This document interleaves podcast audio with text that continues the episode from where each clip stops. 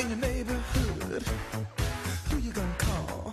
Cyberbusters! That's right, Cyberbusters. They're led by the Prime Minister, who's going to get a bit of a van. And, you know, if there's an issue with cybersecurity, then they are going to handle a bit like Ghostbusters, where they'd rock up and have all their techniques. Now, is it really the federal government's responsibility? Is it big business? But someone needs to take responsibility, and the Prime Minister says, I'll step up.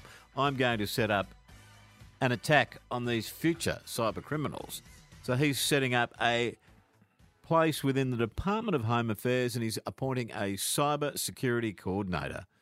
So he'll be like the head cyber security buster or she, whoever gets the job. Dr. Katina Michael is an associate professor at the University of Wollongong and a cyber security expert.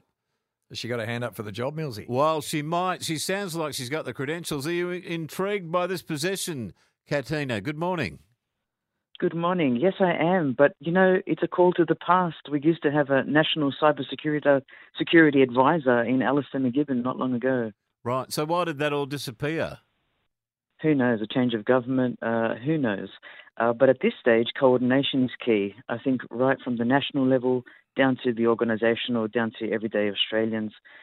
Cybersecurity is everyone's problem, and this is the way we can build capacity together by having someone at the helm, develop those capabilities to respond to those attacks, and ensure that we're going to reach that 2030 cyber vision that we have of being the most secure country in the world. Katina, we've seen some very uh, well established organisations, Optus, Medibank, uh, of which uh, I'm customers of both, uh, be attacked recently. What will be the most important parts of what is now being considered?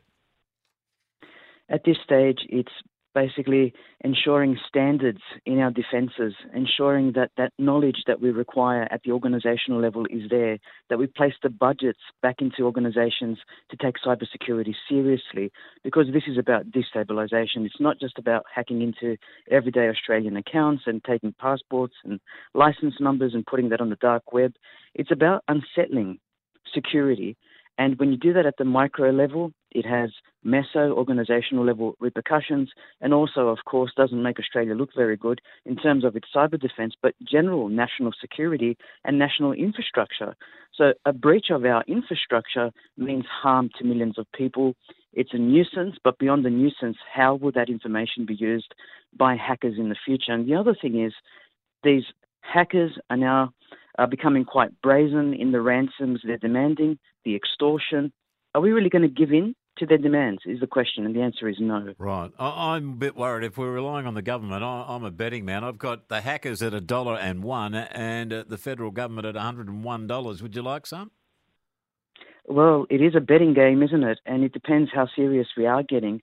Uh, and the coordination effort that's required. We can't have the Australian Cybersecurity Centre doing one thing in the Australian Signals Directorate, the government in terms of its general overview talking about another strategy, but one thing we do know is our policies, laws, and regulations are falling behind. We still have this soft binding law about, you know, the cybercrime treaty. We have criminal codes which are outdated with these new attacks with unauthorized access to electronic information.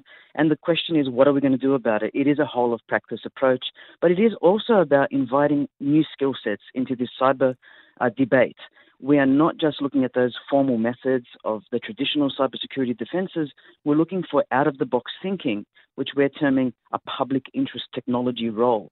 How will we get those sociologists and psychologists working together to negotiate perhaps with hackers, Wow. to actually talk about dialogue and things like that, which what. is beyond just formal methods? Very impressive, Katina. Just send them this audio Yeah. with your application. I reckon you'll get the job. Good luck. Good on you. I think she's fainted. Uh, Dr. Katina Michael there, Associate Professor No, still there. at the there. University of Wollongong and cybersecurity expert. But she made a lot of sense. Absolutely. We are so far Mate. behind. I mean, fair dinkum, it's kind of like when you try and manipulate taxation, right? The taxation department, when Yeah. they write their changes to the Tax Act, then they'll write 28 pages and someone will find a loophole within one line. Do you reckon other governments around the world are spying on us? Of course. Yeah, you think? Of course. How? How? Yeah. By people like you, Carl. A self professed spy last week. That's who. 23 past seven. Uh, we're going to give away $1,000. You cannot be a spy to play this. You are not allowed to be a spy. One double three eight eighty two. Spies and hackers not welcome for the one thousand dollar minute. If you'd like to play, give us a ring. One double three eight eighty two. Caller 24. Caller twenty four. An unusual number for Carl today.